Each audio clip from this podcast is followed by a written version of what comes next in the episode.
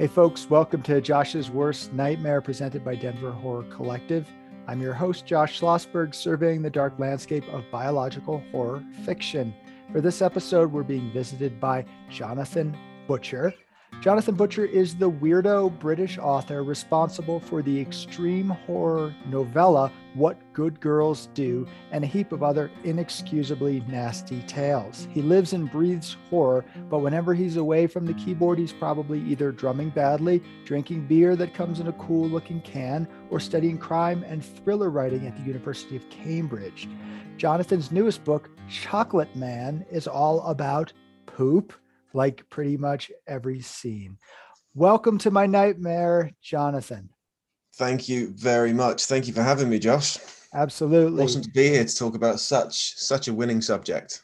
It's important. So on Josh's Worst Nightmare, I invite on horror authors to talk about an aspect of biological horror, which is living creatures, vital processes relevant to their writing. So this episode, we're talking about bathroom horror, fecal matter, aka shit.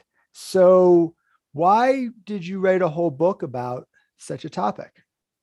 Because I'm a a childish, childish man um, who's probably never left Freud's anal stage, if that exists, and who still finds farts and poop hilarious in almost any context. Um, but I've had this character, Kreb the Chocolate Man, um, for quite a while living in my brains. It started off as a stupid film that we were making with friends just about a fecal obsessed uh, inbred guy. He wasn't really a horror character. Then a few years ago, I wrote a short story turning him into a shit demon. Um, and it landed me the, the, the indie deal that I got to publish What Good Girls Do because uh, Justin Park, the awesome guy from the Sinister Horror Company, liked that story so much he got in touch. Uh, and I like that story so much that I wanted to expand on that world and do an entire book about um, a shit demon and his brother who is afraid of his own bodily functions. Well, a lot of folks might poo poo this. they might look down on covering this topic at all, but I'm here to actually defend it, as I assume you are. So if we're Oh, both sure. if we're both defending something, means we're both in agreement. But I think to in horror is about taking a look at what we might call the shadow, the dark elements of life, and making sense of them, and maybe even making light of them. And I think that ties directly into dealing with bathroom humor. And, let, and let's pretend, let's not pretend that across all cultures, bathroom humor that is universal, right? Everyone in the world laughs at a fart, and even a Buddhist monk would laugh at a fart. And what's It was a good one. If it was a ripper, yeah. But there's this Buddhist concept, and I don't know the name of it. And I tried to look for it and I couldn't find it, but I heard it long ago. It's like where they deliberately go into graveyards. They'll look at dead bodies. They won't take them up, but you know, they'll look at disgusting, squirming messes of maggots as a way to not necessarily desensitize, but this is life too. Let's not repress.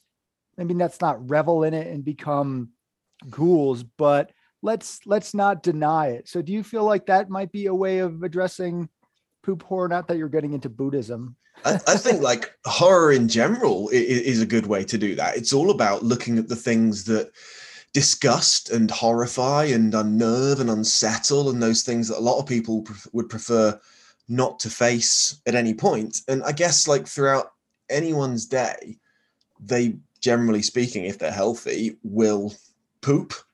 And it's kind of there are moments of grossness with that. It's your own body, but you're producing something that is foul and it stinks. And if you ate it god forbid it would poison you. And you know that it's it's coming to face i guess the truth of your own anatomy that we are just like living breathing bags of meat that eat and shit. And it's kind of a reminder of your own biological processes and all those internal guts that you sometimes see in horror movies it all comes from from those so yeah it's it's definitely a way of of desensitizing yourself if you expose yourself to those kinds of things within horror fiction because it's an everyday part of our lives that we don't tend to talk about unless we're kids or unless we're childish motherfuckers like me Sure. And we all are to a certain degree childish, and I don't think there's anything wrong with that.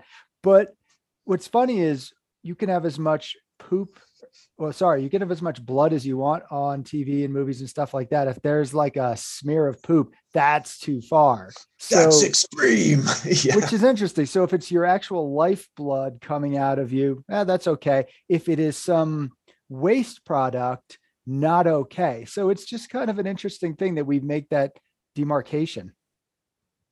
Yeah yeah definitely. Um and it's it's not common to see even in the harder edged horrors like i guess the harder edge mainstream stuff would be like your torture porns and, and things like that which is kind of passed a little bit by the wayside. But um i think the most extreme set of mainstream movies unless you're going to include something like a serbian film or whatever is the human centipede.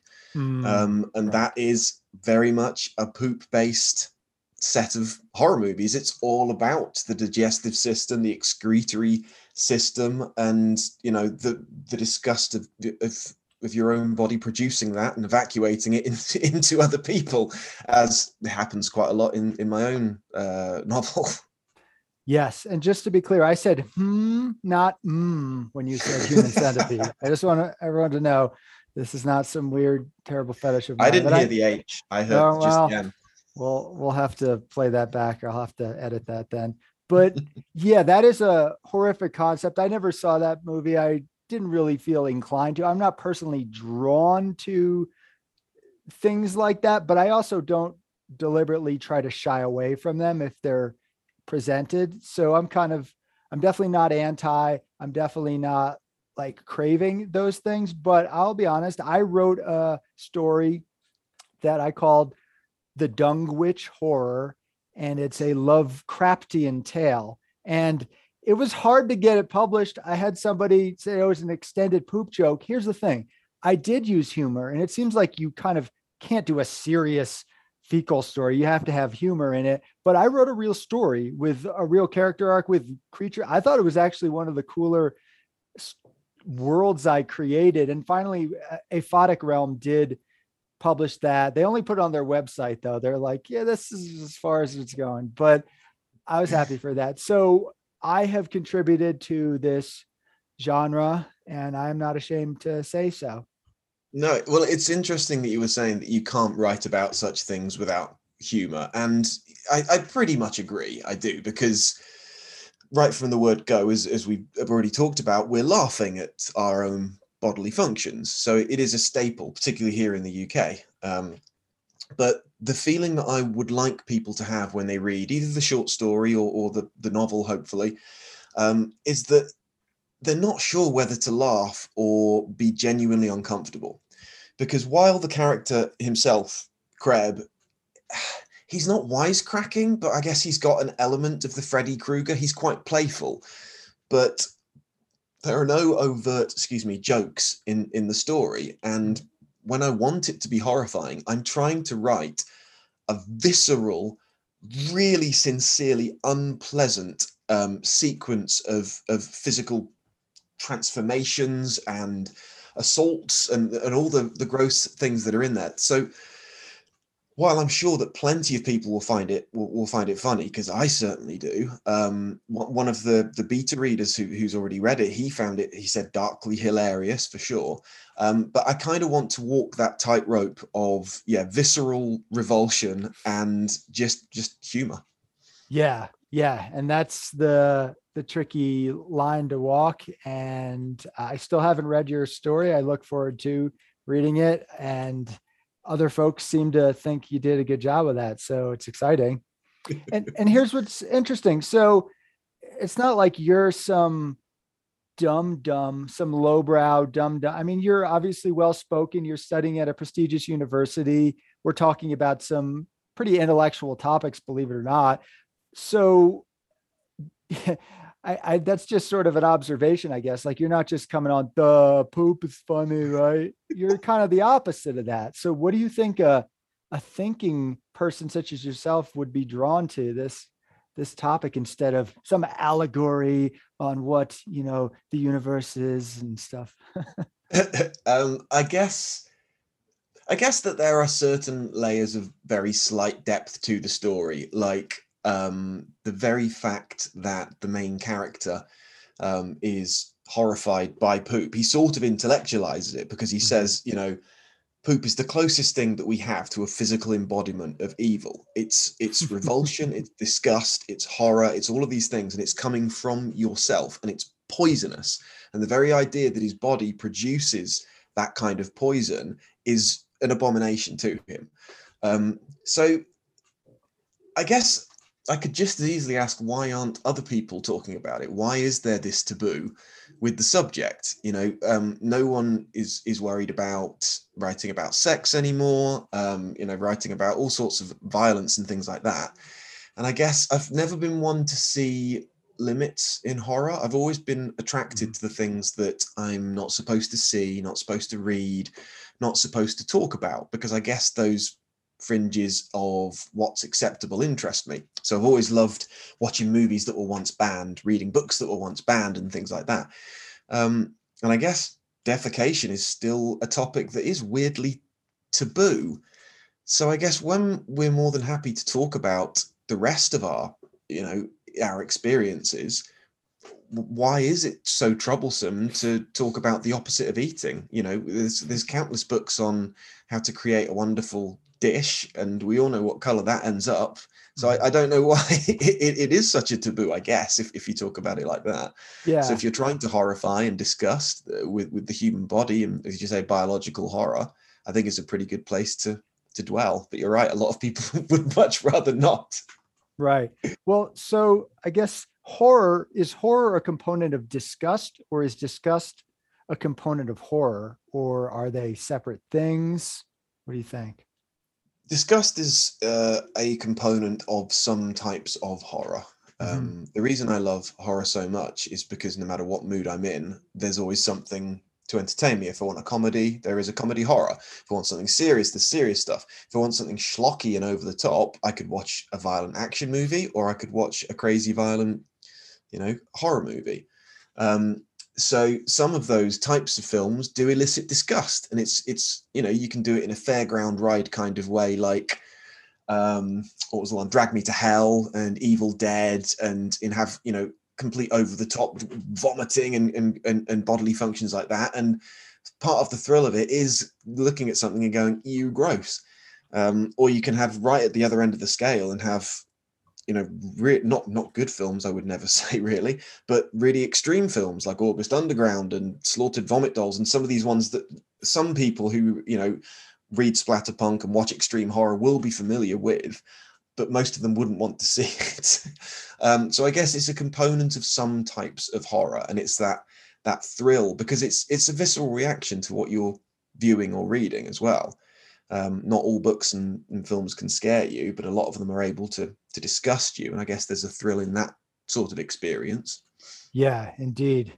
For me, my it's only an issue if I'm eating while I'm reading about stuff like that or seeing that on TV. Like that's not a great mix for me, obviously. But other than that, I don't have a weak stomach personally. but I think what this comes down to, maybe as opposed to blood, even though blood does have a scent, it doesn't have an overwhelming, quote, foul negative scent. So I think the smell component is a lot of it, right? Yeah, yeah, definitely. And once again, it's a part of most people's daily experience, but there's still that element of of disgust in in many ways. Um, so it's interesting that yeah, once again, you can much more comfortably show someone a film where someone gets stabbed than a mm. film where someone poops. Right. Despite the fact that it's an everyday occurrence. Yeah, it's like uh no big deal. They're just dead, but you know, that guy took a crap. That's no, yeah. N- not that far. You know, it's kind of it's absurd. It's I think an element also of contamination. I talk a lot about microbes, viruses, germs, you know, bacteria, parasites on Josh's worst night worst nightmare because those are the tiny things that get inside you. And to me, that's mm that is the essence to me of microbial horror something so tiny versus something giant. You know they can still bite your head off that's fine. But th- something you can't tell is whether it's threatening you or not. And crap is one of those things it has germs but we're not going to get sick from our own crap typically. So but we're still disgusted by it. So it's clearly not just a matter of sickness there's something deeper. And i yeah and there's Go ahead. Sorry, go on. Oh, I was going to say, um, yeah, you know, in general, yes, there are safe ways to release us of our brown cargo, but um, if you got it inside you, then it would get you really sick. Right. So it is a toxic Good material. Point. You know, if it was in a hospital or something and there was a spillage, it would go into the toxic matter bin or whatever they put it in. It wouldn't just be in a regular bin. So in in a sense, it is it is dangerous. Yeah, to others, and like you say, if it stays inside you, can get sepsis and all all sorts of other things. Yeah, that's very true. Yeah, and all, all of these things are explored to a wonderful degree in, uh, in in in in the book that I wrote. All of these different ways that it that it can be dangerous. right.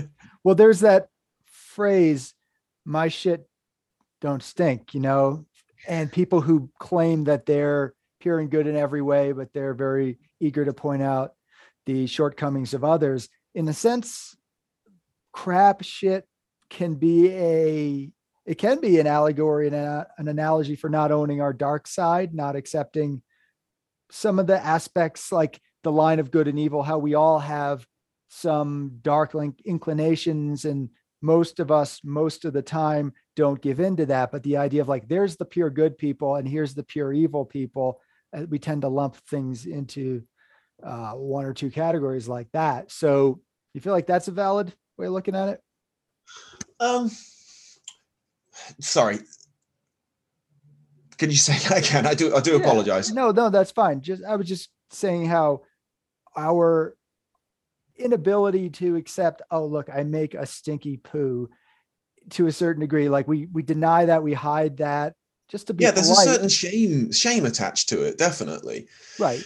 so the the very um the phrase when you say you you act like your shit don't stink, right. it's seen as a shameful thing. You might be perfect here, but everyone knows this disgusting shameful thing about your character. So there's all sorts of there's there's nothing really positive that we attribute to this particular substance and bodily function, despite the fact that if you didn't do it, you would die relatively quickly. So it's actually a positive thing. Um, sure. And I guess the sense of humor but about it is a positive thing. But generally speaking, all of the things that we associate with it are deeply negative. Right. Of um, course, it is fertilizer and maybe not what humans eat. Our shit is basically terrible because we eat terrible things. But in nature, I mean, I live places here where there's meadows and the elk come around, they crap on the grass and they literally make the grass grow. So crap is actually extremely important part of decay process and nutrition fertilizer for the earth for crops. There are people that still use human shit. They call it night soil to fertilize their crops and there's debate about whether or not it's a good idea to be using raw sewage. Probably not. But then there is the composted human shit which it seems are all the, the pathogens are removed and technically it is it is safe. Uh, that's not what I use in my garden or my potted plants, but I'm open. To you know, it's to just cut out the middleman and. yeah. am, am, I doing this right? I just going in the pots. The plants are all dead. But I was just trying to make a highfalutin co- comparison between the idea of our own psychological denials about the dark elements of ourselves. And crap is that, like you said, the manifestation of evil in a sense and then we pretend that it's only from other people so we're always hiding it. Women in particular tend to be like you know there's that whole joke and we all know everyone joking obviously it's just like oh we we don't shit or anything like that. It's to be yeah. demure and and everything like that so it's yeah it's, it's a shame they have to like they feel they have to stand up to those such high standards and and just can't just be open just be like yep just heading for a crap I mean, there could be some sort of sexism involved with that, where if a guy yeah. farts, it seemed to be funny. If a woman farts, I'd still think it's funny. So I'm not sure who exactly is judging them. Probably other some men, society, society, other women. Who knows? That's, I mean, I have uh yeah, I have members of my family, and they're like a, a, a couple, a man and a woman, and both of them just fart at each other. Sure, the guy does it more than her, but um, I think together they're almost as bad as each other. So I think it very much depends on the people. but it very much it, it, just comes back to that that sense of shame that's attached to your own body and the things that you're supposed to hide away, um, which I'm very glad that horror often shines a very harsh light onto. Yes. Well, the times when farting are the most is the most stressful. It's it's on dates, right? So while dating, that's when you don't really want to fart. I guess when you're having sex, that's not ideal either. So Oral sex, especially. yes, that makes it very difficult.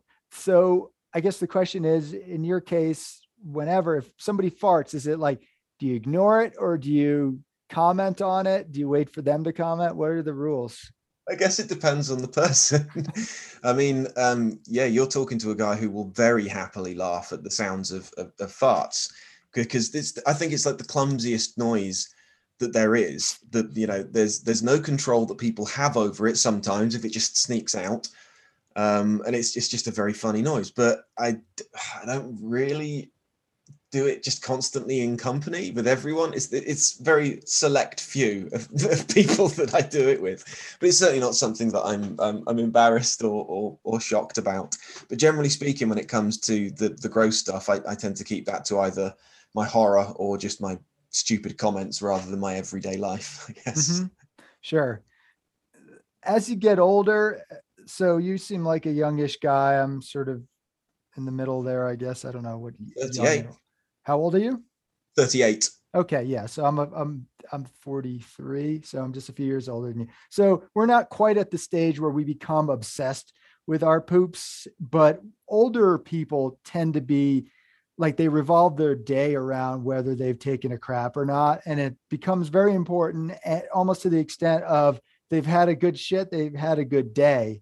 So, are you looking forward to that part of your life? Or are you already there? What do you think? Uh, I'm not sure whether I'll ever get to the point where my life um, is is so devoid of other entertainment that if I have a good shit, it's been a good day. Uh, I guess unless I have intestinal problems, and then it's like a sincere achievement, I guess. Mm. Um, but you did make me think about um, how uh, some parts of Europe, some countries, it's customary to become more familiar with your own poop. Mm. and have you heard of the poop shelf? The poop shelf. Mm-hmm. No, so in Holland, and uh, no doubt other places as well, um, their toilets are different. So rather than going straight into the, the water, there's like a little shelf just beneath where you poop, so that if they want to, they can examine their poop because that's a good way to tell whether you're healthy or hmm. not. Different colors, you know, different stuff that you might find in it.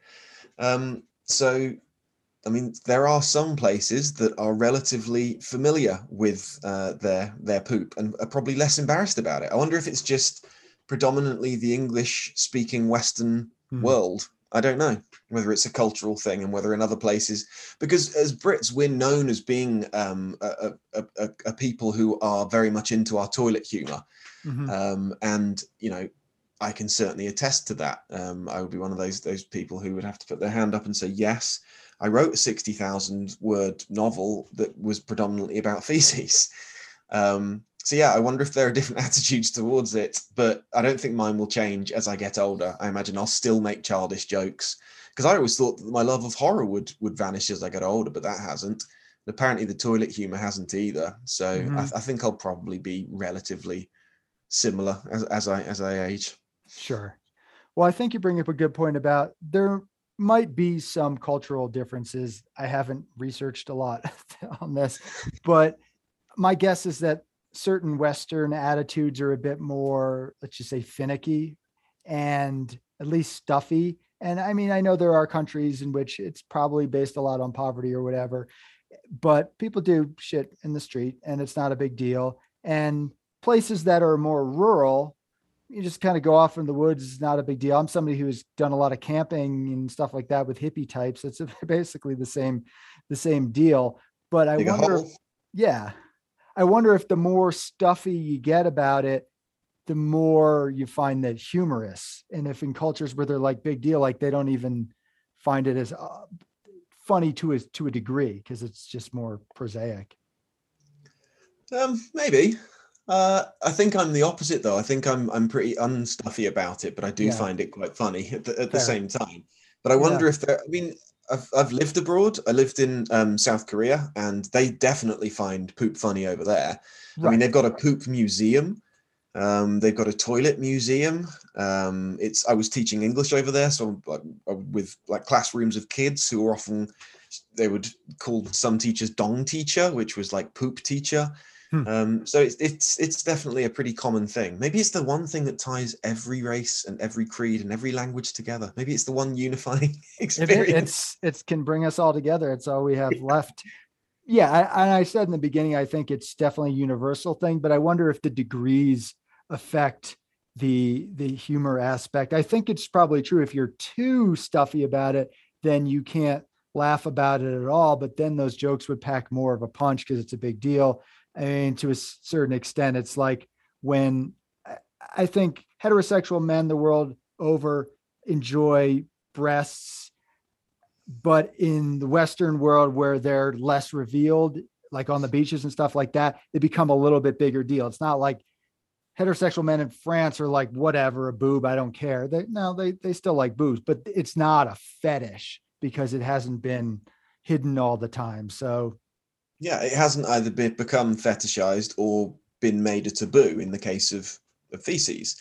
And you're Mhm. definitely right in terms of uh, people's exposure to certain things. Uh, it loses impact if you're overexposed to it, and if you're not, then it'll be far more shocking. mhm, Like to someone like me who has watched countless like extreme horror movies over the years and all of what we called over here the video nasties like cannibal holocaust and i spit on your grave and stuff like that the human centipede wasn't especially shocking i found it funny definitely and it was it was definitely gross but i think to people who weren't exposed to it it would be infinitely more shocking if they were more stuffy or less exposed to the grosser ends of horror then yeah it it, it does pack more of a punch in that way yeah. Well, I think it's worth mentioning, even though it's not horror, but South Park's Mr. Hanky was probably the most popular version of animated shit as a as a sentient being. so they did a lot with that, and it's a beloved character, and people he's don't. cute he's he's kind of a cute little character with his big big big puggy eyes and his Mhm. high pitched voice and stuff like that So they kind of paved the way in that regard because there is a ton of crossover, as we said, between horror and comedy. And of course, there's so many other elements that could be tied in. I mean, as you get older and also when you're a baby, you know, diapers, just the concept of shitting into a, a bag around you. There's all stuff with colostomy bags. Uh, We've lost all of our listeners at this point, but that's okay. and and then I know some folks who have Crohn's disease, right, which is an awful intestinal disease and a lot of things centering around shitting. So it's not a fun thing, but should we also pretend it's not happening? Should we not address this stuff? I I'm on the other side of that. Yeah, for sure. I, th- I think that yeah, maybe not in, in the same. I'm not saying that my book is is doing anything positive apart from hopefully making a few people entertained. Sure. But I think that there is an element of uh, positivity to being a bit more open about certain things, depending on the way that you do it. I've seen, you know, um, articles about uh, people on Instagram who are trying to normalize like colostomy bags and what, whatever the other bag is uh, for Crohn's disease. That it, it's a similar thing anyway Hmm. um, like body, body positivity is is a is a huge thing, you know. And I don't want to get political because I'm not uh, this way inclined, but I guess it's a privilege that we're able to be uh, jokey and uh, or stuffy about poop because it isn't a big part of our day. We just do it and then forget about it. But some people, it is a constant thing. You know, Mhm. if if they have a bag attached to their body to collect the waste, then you know half the world is going to be repulsed by that when in fact it's just it's a life-saving procedure that has made them far better and maybe we shouldn't be as repulsed and as squeamish about such things that you know impact a lot of people's lives Mhm. Well, and maybe you're not doing it intentionally, but in a sense, you are helping with that element of the body positivity movement, the shit positivity. There's sex positive people, there's shit positive. By just bring talking about it, and you know, you're bringing to horror. You're like, oh, it's an evil thing, but at the same time, we know it's probably not because it's you know, it's a horror story, it's fiction, and all that. But you are bringing it out into the light, right? You're you're bringing it out into the open. We're talking about these things more. I think the more we talk about them to a degree, the more comfortable we get with that. And yeah, so if folks are like, hey, yeah, I have to shit in a bag because part of my body is not working. I think in a world in which we've become a little more accepting of that, yeah, we all shit, it's not a big deal. the the better it is for those people. So yeah, I mean it's also a it's almost like a disability rights. I'm not ascribing any of that to you or this podcast or this conversation, but that's a direction it could potentially go, and I support that. Yeah, I guess if if there was less you know, poo-based um, sexual assault and murder in my book, then maybe it could be a positive, you know, thing for the world. But I'll let I'll let someone else do that one. I think. Well, it sounds like a fascinating read. I think it is a valid component, essential, fundamental component of biological horror. So I, I fully support what you're doing. So, what are you working on now? And remind folks where uh, we can find your work. Okay, awesome. So um, the Chocolate Man um, is going to be released on the 26th of October exclusively through Godless for a week. Uh, and then after that, it'll be available with the paperback on Amazon. Um, and at the moment, I am writing, uh, hopefully, going to be finishing a political horror called Beast of the Earth, which is about uh, extremism, I guess, um, and the horrible um, lengths that it goes to and conclusions it can have. Cool. Fascinating. Thank you so much, Jonathan, for coming on. Thank you for having me. This has been wicked. Thanks for taking a trip with me through Josh's Worst Nightmare, where I, Josh Schlossberg, survey the dark landscape of biological horror fiction presented by Denver Horror Collective. If you don't want to miss any of the great and sometimes disturbing weekly episodes I've got planned for you, be sure to subscribe to Josh's Worst Nightmare on a variety of podcast platforms. You can also sign up for Josh's Worst Nightmare e newsletter at josh'sworstnightmare.com, where I share a whole squirming mess of bio horror, including my infamous haiku horror reviews and my latest dark scribblings. Speaking of which, if you haven't already picked up a copy of my cosmic biological folk horror novella Maline from D&T Publishing, you can find a copy of the paperback, hardcover, or ebook at Amazon, godless.com, or josh'sworstnightmare.com. Yours darkly, Josh Schlossberg.